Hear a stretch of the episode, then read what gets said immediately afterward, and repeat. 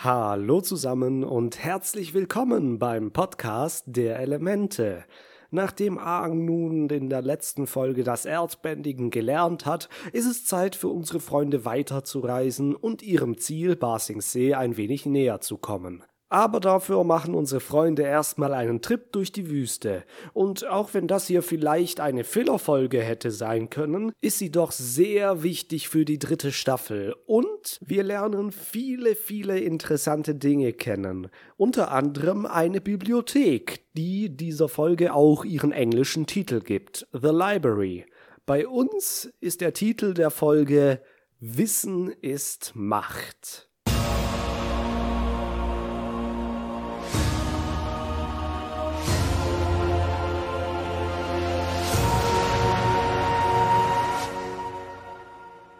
Wir beginnen mit einer kleinen lustigen Szene, in der Aang ein wenig Spaß mit Erdmännchen hat. Das sind aber keine gewöhnlichen Erdmännchen, nein, nein, sie können singen. Aang hat sich eine kleine Flöte aus einem Bambusrohr gebastelt und spielt nun einen Ton. Aus einem Erdloch erscheint ein Erdmännchen und gibt denselben Ton wieder. Das Ganze geht noch ein bisschen so weiter, bis sich Soccer dann aufregt, dass sie hier nicht rumspielen sollen, denn sie haben Wichtiges zu tun. Sie müssen immerhin nach Basing See. Und nicht nur das, sie müssen auch einen Plan schmieden, wie sie den Feuerlord besiegen. Soccer drängt sie, dass sie knallharte Fakten finden müssen, mit denen sie diesen Plan aufstellen können. Und knallharte Fakten findet man wohl wo am besten? Richtig, in einer Bibliothek. Und, wie gesagt, da werden wir auch später noch hinkommen. Katara und Toff, die die ganze Sache mit den Erdmännchen auch recht lustig fanden, sind eher dafür, es ein bisschen entspannter anzugehen. Denn sie haben ja jetzt Urlaub. Und was wäre ein guter Urlaub ohne eine schöne Reise? Sie haben sich also entschlossen, sich ein wenig Erholung zu gönnen, und Aang fragt Katara mit einer aufgeschlagenen Karte, wohin sie denn reisen will. Die Karte zeigt den südlichen Teil der Sivong-Wüste. In der letzten Folge waren sie ja noch hier, in der Nähe dieses Canyons, und nun schlägt Katara vor, dass sie in die dunstige Palmenoase gehen. Das hört sich doch gut an. Aang war vor seinem langen Schlaf schon mal dort gewesen und er sagt, das ist ein echtes natürliches Wunder, denn dort gibt es mitten in der Wüste einen kühlenden Eisberg. Ah, als sie dort jedoch ankommen, scheint der Eisberg schon ziemlich weit geschmolzen zu sein. Die Abbildung auf der Karte hat wohl zu viel versprochen. Aang erinnert sich auch noch an einen sehr viel größeren Eisberg und Enttäuschung macht sich breit. Die vier steuern auf eine Bar zu, vor der ein paar in Roben eingewickelte Menschen stehen. Um ein bisschen vorzugreifen, das hier sind Sandbändiger. Die sind ähnlich wie die Sumpfbändiger bei den Wasserbändigern eine Unterkategorie der Erdbändiger. Und wo würden sie sich wohl bestens aufgehoben fühlen, als in der Wüste, wo es sowieso nur Sand gibt? Diese hier sind aber recht zwielichtige Gestalten. Einer von ihnen spuckt Zocker vor die Füße und grinst ihn dann mit einem Lächeln voller Zahnlücken an. Über seinen Augen trägt er den Prototypen einer Sonnenbrille. Sie ist wahrscheinlich aus Knochen geschnitzt worden und so sahen tatsächlich die ersten Sonnenbrillen aus. Jedoch wurden diese Sonnenbrillen nicht, wie man vermutet, bei Menschen in der Wüste gefunden. Nein, tatsächlich wurde die Sonnenbrille von Menschen hoch im Norden, wo es viel Schnee gibt, erfunden.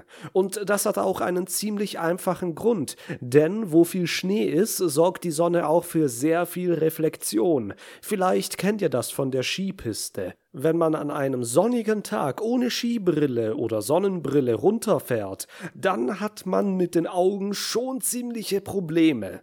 Das war auch den alten Ureinwohnern aus Nordamerika bekannt, die vor allem in sehr beschneiten Gebieten gelebt haben und daher bei der Jagd auf Robben oder ähnlichem auf dem Packeis unbedingt Sonnenbrillen brauchten, damit sie nicht geblendet wurden. Und so wie hier, ein einfacher Knochen mit zwei dünnen Seeschlitzen über den Augen reicht da völlig aus. Das kann man sich auch nachbasteln mit einem Stück Papier oder Karton. Es ist wirklich fantastisch. Man braucht dafür gar kein getöntes Glas. In der Bar, die unsere Freunde jetzt betreten, sieht es recht Oh, langweilig aus. Einige Leute schlafen auf ihren Plätzen und ein Mann an der Bar bestellt einen Mango-Cocktail. Der Barmann nutzt nur seine Schwerter, um eindrucksvoll einen leckeren Cocktail zu mischen. Soccer will sich auch gleich so einen holen und alle gehen zur Bar. Unglücklicherweise stoßen Aang und der Mann mit dem Cocktail in der Hand aneinander und der ganze leckere Saft verteilt sich auf Aangs Klamotten. Für einen Luftbändiger ist das jedoch kein Problem. Er schmeißt schnell den Föhn an und ist in null Komma nix wieder trocken. Der Mann ist sehr beeindruckt und er freut sich richtig, einen echten lebenden Luftbändiger zu sehen, denn dieser Mann ist Professor für Anthropologie an der Ba Sing Se Universität. Für ihn ist also ein Angehöriger eines ausgestorbenen Volkes natürlich eine Rarität und er nennt Aang ein richtiges Relikt was etwas komisch klingt, aber Aang freut sich über das Kompliment. Doch äh, dann beginnt er Aangs Kopf zu vermessen. Ah, das ist eine sehr altmodische Methode und für uns natürlich auch total unwissenschaftlich, denn dieses Köpfevermessen hat man in erster Linie gemacht, um verschiedene Menschenrassen festzustellen.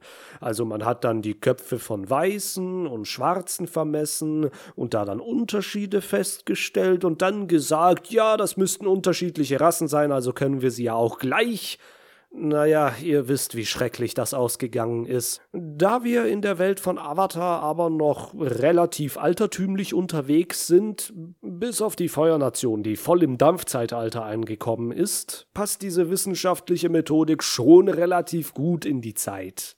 Der Mann hat sich als Professor Say vorgestellt und er löchert Aang natürlich mit Fragen über die Luftnomaden, woher er kommt, was er macht und was das wichtigste landwirtschaftliche Produkt der Luftnomaden war. Äh, Aang antwortet dazu übrigens Obstkuchen.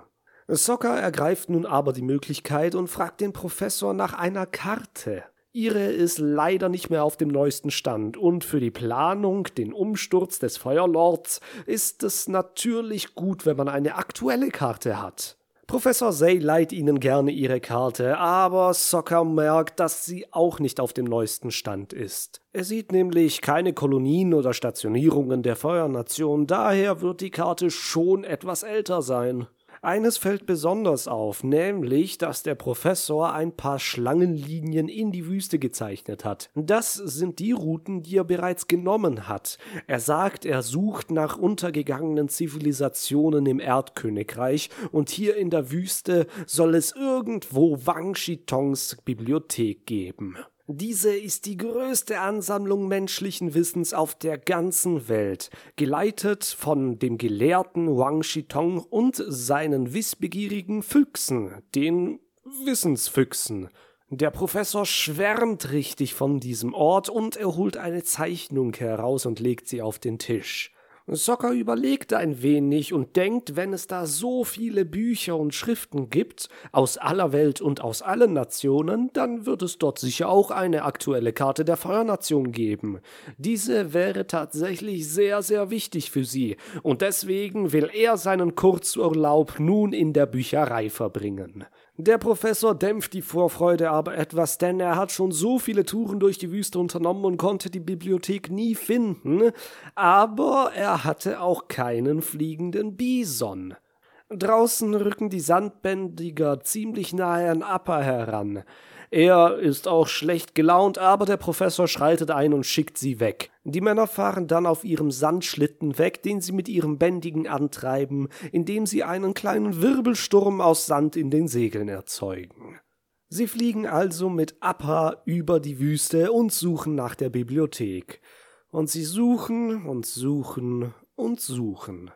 Zwischendurch verarscht sie Toff ein wenig, indem sie ruft, guckt mal, dort ist sie, aber sie kann ja nichts sehen, wie soll sie sie entdecken? Aber nach einiger Zeit finden sie tatsächlich ein Gebäude. Nicht das große Gebäude auf der Zeichnung, sondern nur einen etwas kleineren Turm. Als sie landen, erscheint dann auf einmal ein Fuchs mit einer Schriftrolle im Maul. Er rennt auf den Turm zu, dann senkrecht an ihm hoch und verschwindet in ihm. Der Professor sagt, dass das einer der Wissensfüchse sein muss, und tatsächlich auf der Zeichnung kann Zocker es erkennen, vor ihnen ist die Bibliothek, jedoch ist dies nur die oberste Spitze. Die gesamte Bibliothek ist im Sand vergraben.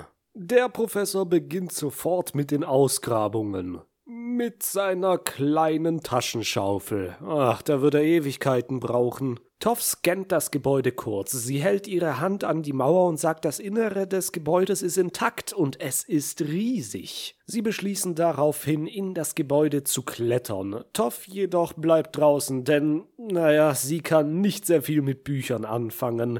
Und ich glaube, die Blindenschrift wurde dort noch nicht erfunden. Appa bleibt auch draußen. Nach dem Liebestunnel will Aang ihn nie wieder unter die Erde zwingen.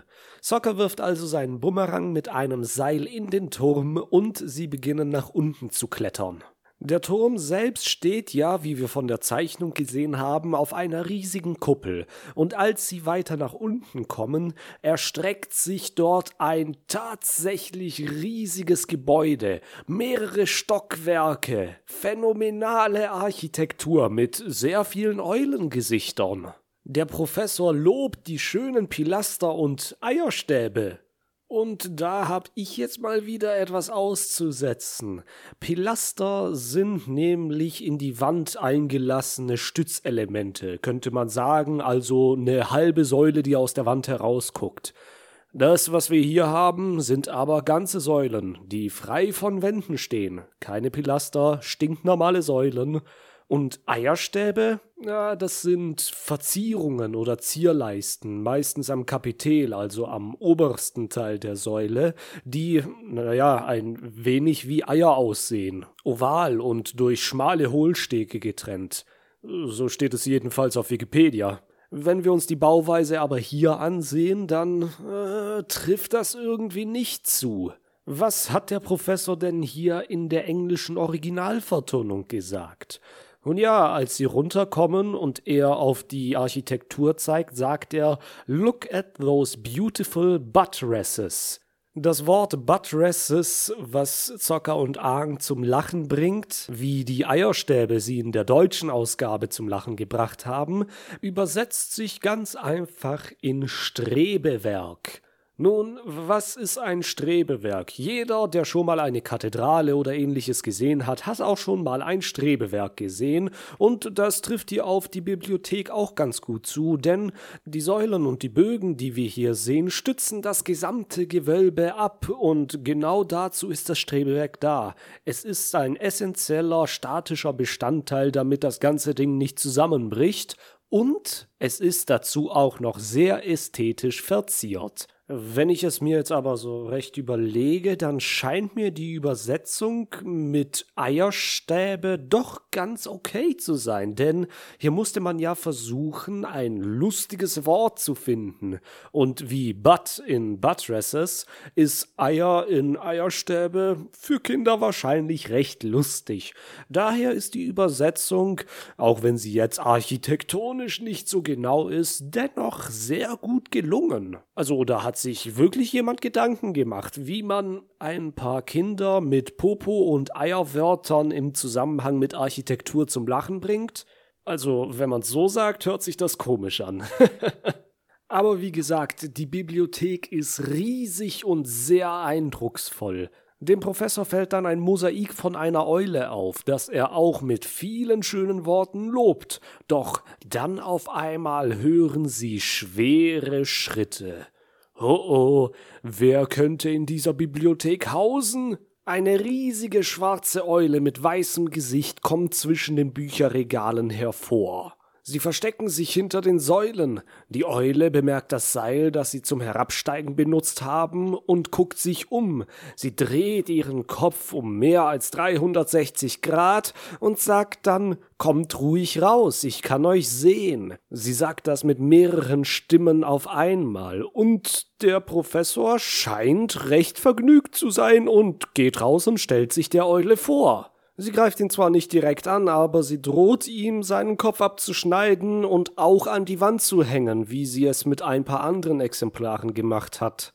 Die anderen kommen dann auch heraus und sie fragen, ob die Eule der Geist ist, der diese Bibliothek beschützt. Und in der Tat, das ist Wang Shitong, der, der zehntausend Dinge weiß. Das ist die genaue Übersetzung aus dem Chinesischen. Wobei, was noch interessant ist, ist, dass auf der Schriftrolle, die der Professor vorhin ausgebreitet hatte, noch die Phrase Wan Shi Tang zu lesen war, was auf das Gebäude bezogen ist und die Halle des unerschöpflichen Wissens, wobei das Wort unerschöpflich hier eigentlich buchstäblich 10.000 meint. Nun, 10.000 Dinge zu wissen, ich weiß nicht, das ist. Ist das viel? Ist das wenig? Meint er damit irgendwelche zufälligen Fakten, wie zum Beispiel Otter halten sich während sie schlafen an ihren Händen fest, damit sie nicht voneinander wegtreiben?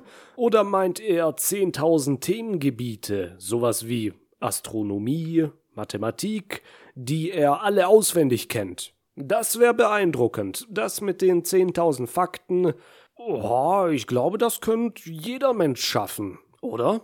Jedenfalls sind in Wanchitongs Bibliothek keine Menschen erwünscht, denn die Eule geht stark davon aus, dass Menschen nur etwas wissen wollen, um andere zu vernichten. Genauso wie Zhao. Oh, lang nichts mehr von dem gehört, seit er gestorben ist. Die Eule erzählt, dass er ebenfalls in die Bibliothek gekommen ist, um herauszufinden, wo sich der Mond aufhält und somit den Wasserstamm endgültig auszurotten. Deshalb sind die vier auch hier gar nicht gerne gesehen. Wan Shitong hat schon recht mit dieser Politik. Menschen wollen sich gerne gegenseitig töten. Aber unsere Freunde hier doch nicht. Wen sollen sie denn vernichten wollen? Ah, na gut, den Feuerlord, aber der ist schon ziemlich böse und beschissen. Soccer will das natürlich auch nicht zugeben und deswegen verheimlicht er das erstmal. Aber Wang Shitong fährt hier eine interessante Philosophie. Er will nicht daran beteiligt sein, irgendwem Leid zuzufügen. Egal, ob dieses Leid zufügen jetzt im Falle des Feuerlords vielleicht sogar positive Auswirkungen haben könnte. Nein, er sagt, Leid ist Leid und es darf auf keinen Fall zugefügt werden. Und deswegen lasse ich keine Menschen rein, denn die wollen ja alle nur äh, sich gegenseitig vernichten.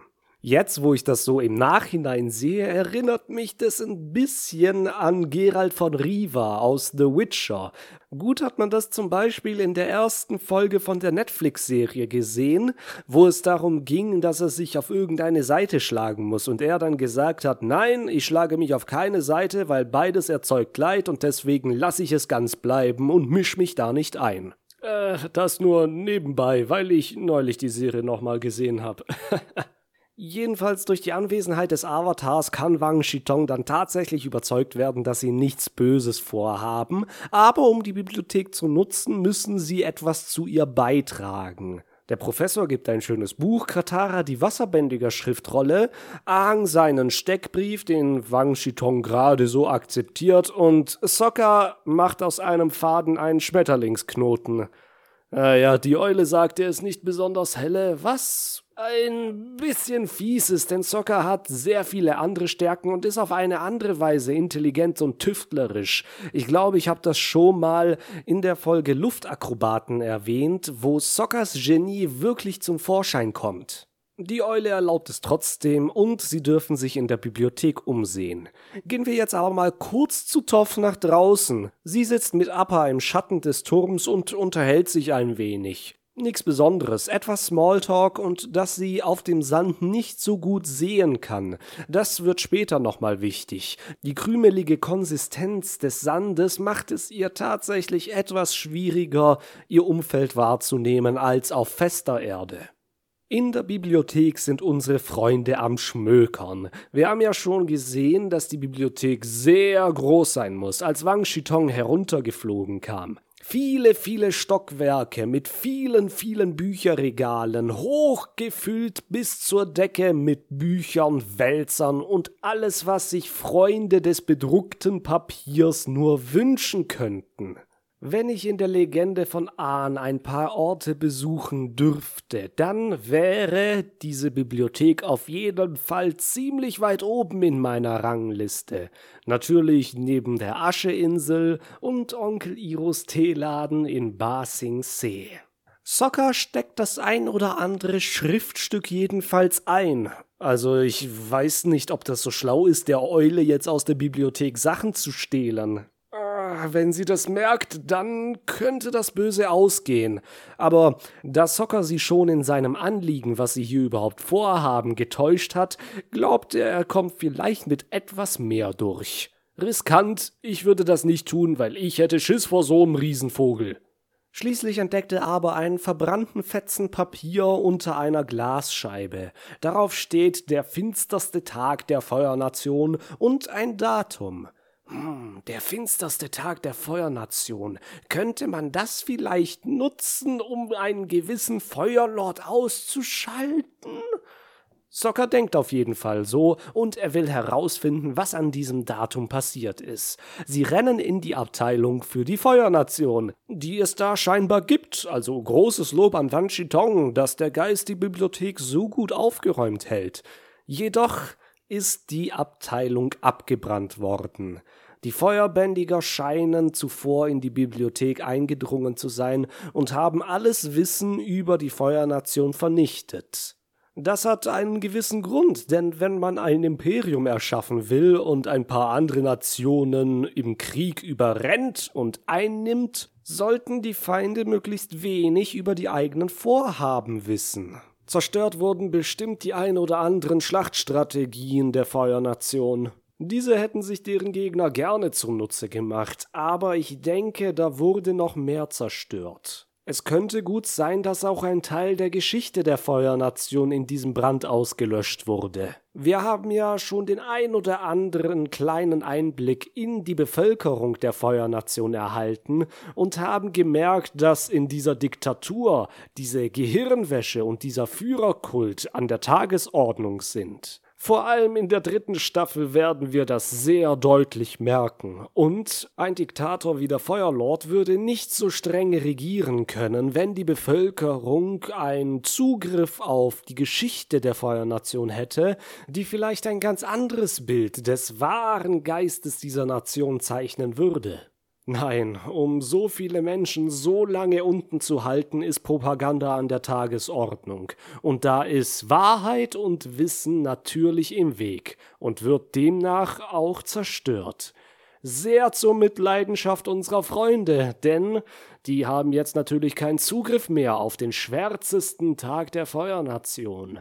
Aber es gibt noch andere Möglichkeiten. Einer der Wissensfüchse macht auf sich aufmerksam und er bringt die vier zu einem großen runden Tor. Dahinter ist ein großer runder Raum mit einer großen Kuppel als Dach.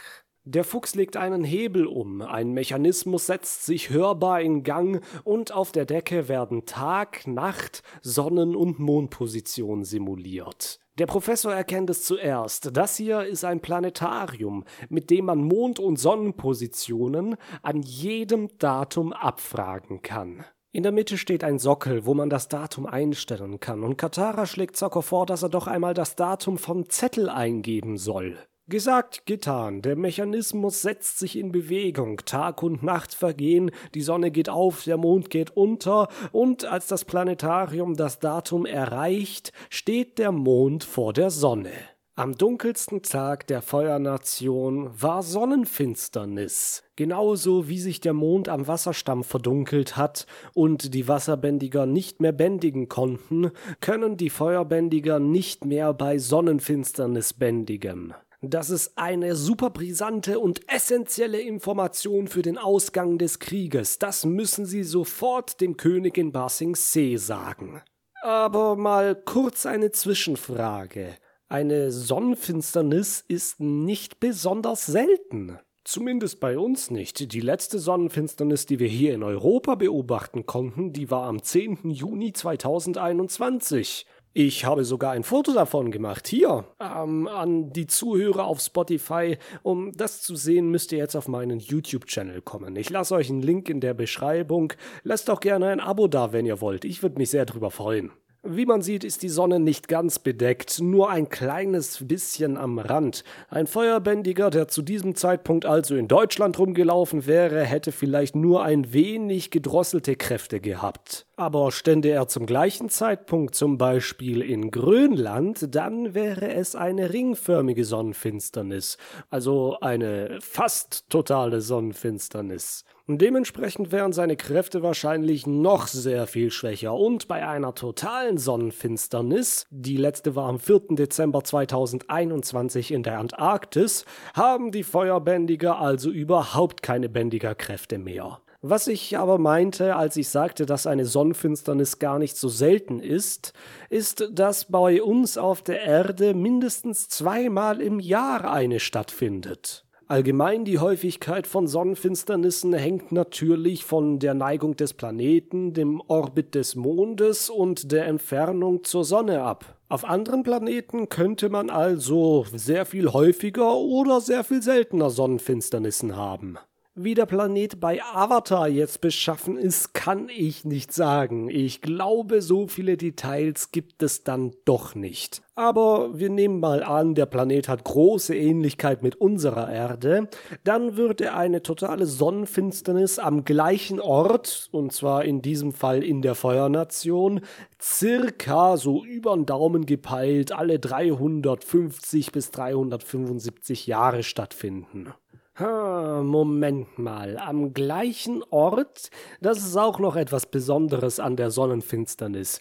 Wenn man während des Ereignisses auf die Erde hinabsieht, kann man natürlich den Schatten des Mondes, der dann für uns die Sonne verdeckt, beobachten, wie er über die Erde wandert. Es wäre für die Mächtigen der Feuernation doch ziemlich einfach, während dieses Ereignisses das Land zu verlassen. Denn wenn man, sagen wir zum Beispiel, gerade die totale Sonnenfinsternis in Omashu hat, ist in Ba Sing Se wahrscheinlich nichts von der Sonnenfinsternis zu merken. Zumindest wenn, wie gesagt, der Planet bei Avatar genauso ist wie unsere Erde. Aber diese Zusammenhänge können wir ja eigentlich außen vor lassen. Worum es geht, ist, dass genau am Datum der Sonnenfinsternis die Feuernation riesige Probleme hatte und dass diese Information wohl die wichtigste in diesem ganzen Krieg ist. Jedoch hat das noch jemand außer den Vieren mitbekommen. Wang Shitong steht auf einmal hinter ihnen. Er ist, naja, stinksauer darüber, dass sie sein Wissen doch missbrauchen. Alle Ausreden und Rechtfertigungen bringen nichts. Die Eule schlägt mit ihren Flügeln und das ganze Gebäude beginnt zu wackeln und zu zittern. Sand strömt von der Decke herab. Wang Shitong will die ganze Bibliothek versenken. Und seine Besucher kann er natürlich auch nicht gehen lassen. Die Eule verformt sich auf unnatürliche Weise, sein Hals wird unglaublich lang und er greift unsere Freunde an. Toff und Appa, die währenddessen immer noch oben auf sie warten, bemerken nun, dass die Bibliothek versinkt. Der Turm rutscht langsam in den Sand hinein und Toff springt sofort auf, um ihn festzuhalten. Zuerst rutscht sie ab, aber dann bändigt sie den Sand unter sich zu festem Boden und kann so einen festen Stand wahren, mit dem sie den Turm dann auch durch ihr Erdbändigen fixieren kann. Ich möchte ja mal anmerken, dass Toff ziemlich stark sein muss, wenn sie die ganze Bibliothek, also wirklich dieses ganze Riesengebäude, alleine oben halten kann, nur durch ihr Erdbändigen. Wir haben ja schon gesehen, dass das Felsenheben, selbst wenn man nicht direkt mit ihnen verbunden ist, durch Erdbändigen körperliche Kraft erfordert. Zum Beispiel beim Kampf von dem Brocken gegen den Hippo oder als Bumi gegen Ahn gekämpft hat. Deswegen würde ich sagen, es gibt für Erdbändiger schon Grenzen, wie groß und schwer die Steine sein können, die sie heben. Diese Grenze ist vorgegeben von ihrer Physis, deswegen erscheint es mir sehr unrealistisch, dass Toff hier die ganze Bibliothek hält. Aber vielleicht ist das gar keine Frage von Physik. Wie wir in der Legende von Korra sehen werden, ist die Bibliothek von Wan Shitong in der Geisterwelt.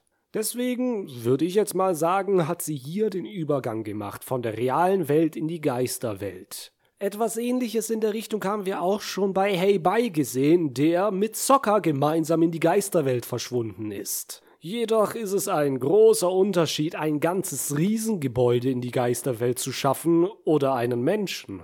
Deswegen glaube ich, dass Wan Shitong hier schon ziemlich Kraft aufwenden muss, um die Bibliothek in die Geisterwelt zu saugen. Und genau gegen diese Kraft muss Toff ankämpfen. Sie macht also sozusagen Tauziehen mit Wang Shitong. Und das Tau ist die Bibliothek. Sie muss nicht die ganze Bibliothek im physikalischen Sinn halten. Und ich glaube, dass der Turm abbricht, ist auch unwahrscheinlich, weil die Statik spielt hier auch keine Rolle. Ist ja alles irgendwie magisch. Also, wie gesagt, Toff kämpft hier auch gegen Wan Shitong und seine Kraft, die Bibliothek in die Geisterwelt zu ziehen. Und so kann sie es auch anstellen, das ganze Gebäude oben zu halten, ohne dass ihr die Arme ausgerissen werden. Das ist zumindest meine Theorie. In der Bibliothek sind die anderen immer noch am Rennen. Ahn kann Wan Shitong mit einer Windbühe erstmal ein wenig außer Gefecht setzen. Der Geist ist noch in seiner physischen Form und kann daher angegriffen werden. Sokka beschließt dann auf die Schnelle mit Aang in das Planetarium zurückzukehren, denn sie brauchen unbedingt das Datum für die nächste Sonnenfinsternis. Sie teilen sich also auf und während Wang Shitong erstmal Katara und dem Professor hinterherläuft, sind Aang und Sokka erstmal wieder am Datenraten. Sie müssen aber nicht jedes Datum bis in die ferne Zukunft ausprobieren, nein, es reicht, wenn Sie nur die probieren, die vor dem Eintreffen von Zosins Komet stattfinden. Danach würde es leider nicht mehr viel Sinn machen, Sie probieren und probieren und tatsächlich, sie erraten zufällig ein Datum und die Sonnenfinsternis ist auch schon in ein paar Monaten. Das ist zwar recht knapp, aber mit Appa kommen sie ja recht schnell nach Ba Sing Se, um ihre Nachricht dem König mitzuteilen. Ah, das wäre aber auch zu schön gewesen. Während Toff oben versucht, die Bibliothek an der Oberfläche zu halten, erscheinen Sandbändiger. Sie kommen auf ihren Sandschlitten herangefahren und kreisen Appa ein. Toff kann auf dem Sand natürlich nicht so gut sehen und deswegen hat sie ziemlich Probleme, sie abzuwehren. Sie bändigt ein paar Mal nach hinten, aber sie trifft sie nicht. Die Sandbändiger fesseln Appa, verschnüren ihn, binden ihn an ihre Sandschlitten und bringen ihn weg. Toff kann nichts dagegen tun. Sie trifft die Sandbändiger mit ihren Attacken nicht und sie kann die Bibliothek auch nicht loslassen. Im stillen entschuldigt sie sich traurig bei Appa, dass sie ihn nicht retten konnte. Währenddessen kommt Wang Shitong Katara immer, immer näher. Katara rennt jetzt zu dem Seil, das wieder in den Turm nach oben führt, und zum Ausgang und stellt sich dem Geist in den Weg. Sie will ihm jetzt mit Wasserbändigen entgegentreten, doch Wang Shitong prahlt, dass er ihre Kampftechniken schon kennt, denn er hat die Kampftechnik des Nordens, des Südens und sogar die der Sumpfmenschen studiert. Aber Sokka kommt zur Rettung. Er springt von oben auf die Eule und schlägt sie kurzzeitig K.O. Die drei klettern das Seil rauf und da bemerken sie, dass der Professor fehlt. Hä, wo ist denn der jetzt auf einmal? Nun, während seiner Flucht hat ihn das ein oder andere Buch doch noch so sehr angesprochen, dass er sich unbedingt hinsetzen musste, um es zu lesen. Und da sitzt er nun, zwischen den Büchern und Schriftrollen, zwischen dem ganzen Sand, der von der Decke rieselt. Er sagt, dass er nicht mitkommen wird, denn dieser Ort ist viel zu schön. Er hat so lange nach ihm gesucht, und nun will er eine kleine Ewigkeit hier verbringen. Äh, sagen wir mal so, es wird die Ewigkeit sein, denn in derselben Folge, in der wir die Bibliothek in der Legende von Korra sehen, sehen wir auch das Skelett des Professors. Er ist bis zu seinem Tode in der Bibliothek geblieben. Unsere Freunde begreifen jedenfalls, dass man mit ihm nicht sehr lange argumentieren kann und klettern weiter nach oben. Wang Shitong erwacht aber und zieht an dem Seil. Aang öffnet seinen Gleiter, fängt Zocker und Katara in der Luft und fliegt mit ihnen nach oben, dicht gefolgt von der Eule, der sie nur um Haaresbreite entkommen. Sie stoßen aus dem Turm hervor und fallen in den Wüstensand. Gerade rechtzeitig, denn Toff lässt den Turm los und das ganze Gebäude versinkt nun schlussendlich im Sand. Übrig bleibt nur eine Grube vom Durchmesser des Turmes, aber sonst ist es so, als hätte die Bibliothek niemals existiert. Sokka und Katara umarmen sich. Sie sind heilfroh, dass sie das Datum der Sonnenfinsternis herausgefunden haben und natürlich, dass sie aus dieser Bibliothek auch zurückgekommen sind. Aber Aang schaut sich um und fragt nun, wo denn Appa geblieben ist. Toff sitzt mit dem Gesicht in den Händen vergraben auf dem Boden. Sie schüttelt einfach nur den Kopf. Aang beginnt zu weinen. Und genau hier mit diesem unglaublich traurigen Cliffhanger endet diese Episode. Das Datum der Sonnenfinsternis herauszubekommen ist wohl eine der wichtigsten Informationen, die wir in der ganzen Serie haben. Sie könnte kriegsentscheidend sein und wir werden sehen, dass wir jetzt für den Rest der zweiten und auch einen großen Teil der dritten Staffel auf diese Sonnenfinsternis hinarbeiten. Aber ich hab's ja schon angedeutet, es wäre natürlich viel zu einfach, wenn sie jetzt bloß mit Appa nach Ba Sing Se zum König fliegen und ihm von der Sonnenfinsternis erzählen. Nein, ein weiteres Problem ist aufgetreten, nämlich der gute Appa ist entführt worden. Und das ist für Aang ein ziemliches Trauma. Appa ist für ihn nicht bloß ein Haustier, er ist für ihn ein wahrer Freund, der mit ihm durch dick und dünn gegangen ist. Äh, na gut, ich denke, für jeden Menschen, der sich ein Haustier hält, ist dieses Tier mehr als nur ein Haustier. Es ist schon ein Teil der Familie. Wenn jemand meinen Hund entführen würde, ich würde auch richtig sauer sein. Aber an so etwas will ich gar nicht denken. Woran ich aber denke, ist auf jeden Fall diesmal mit der nächsten Episode pünktlich zu sein. Es tut mir sehr leid, dass ich mich dieses Mal um zwei Wochen verspätet habe, aber ich hatte von der Arbeit her wirklich einen Haufen Zeug zu erledigen. Dennoch hoffe ich, dass ich euch auch das nächste Mal beim Podcast der Elemente mit dabei haben kann. Bis dahin sage ich vielen Dank fürs Zuhören. Macht's gut. Bis denne.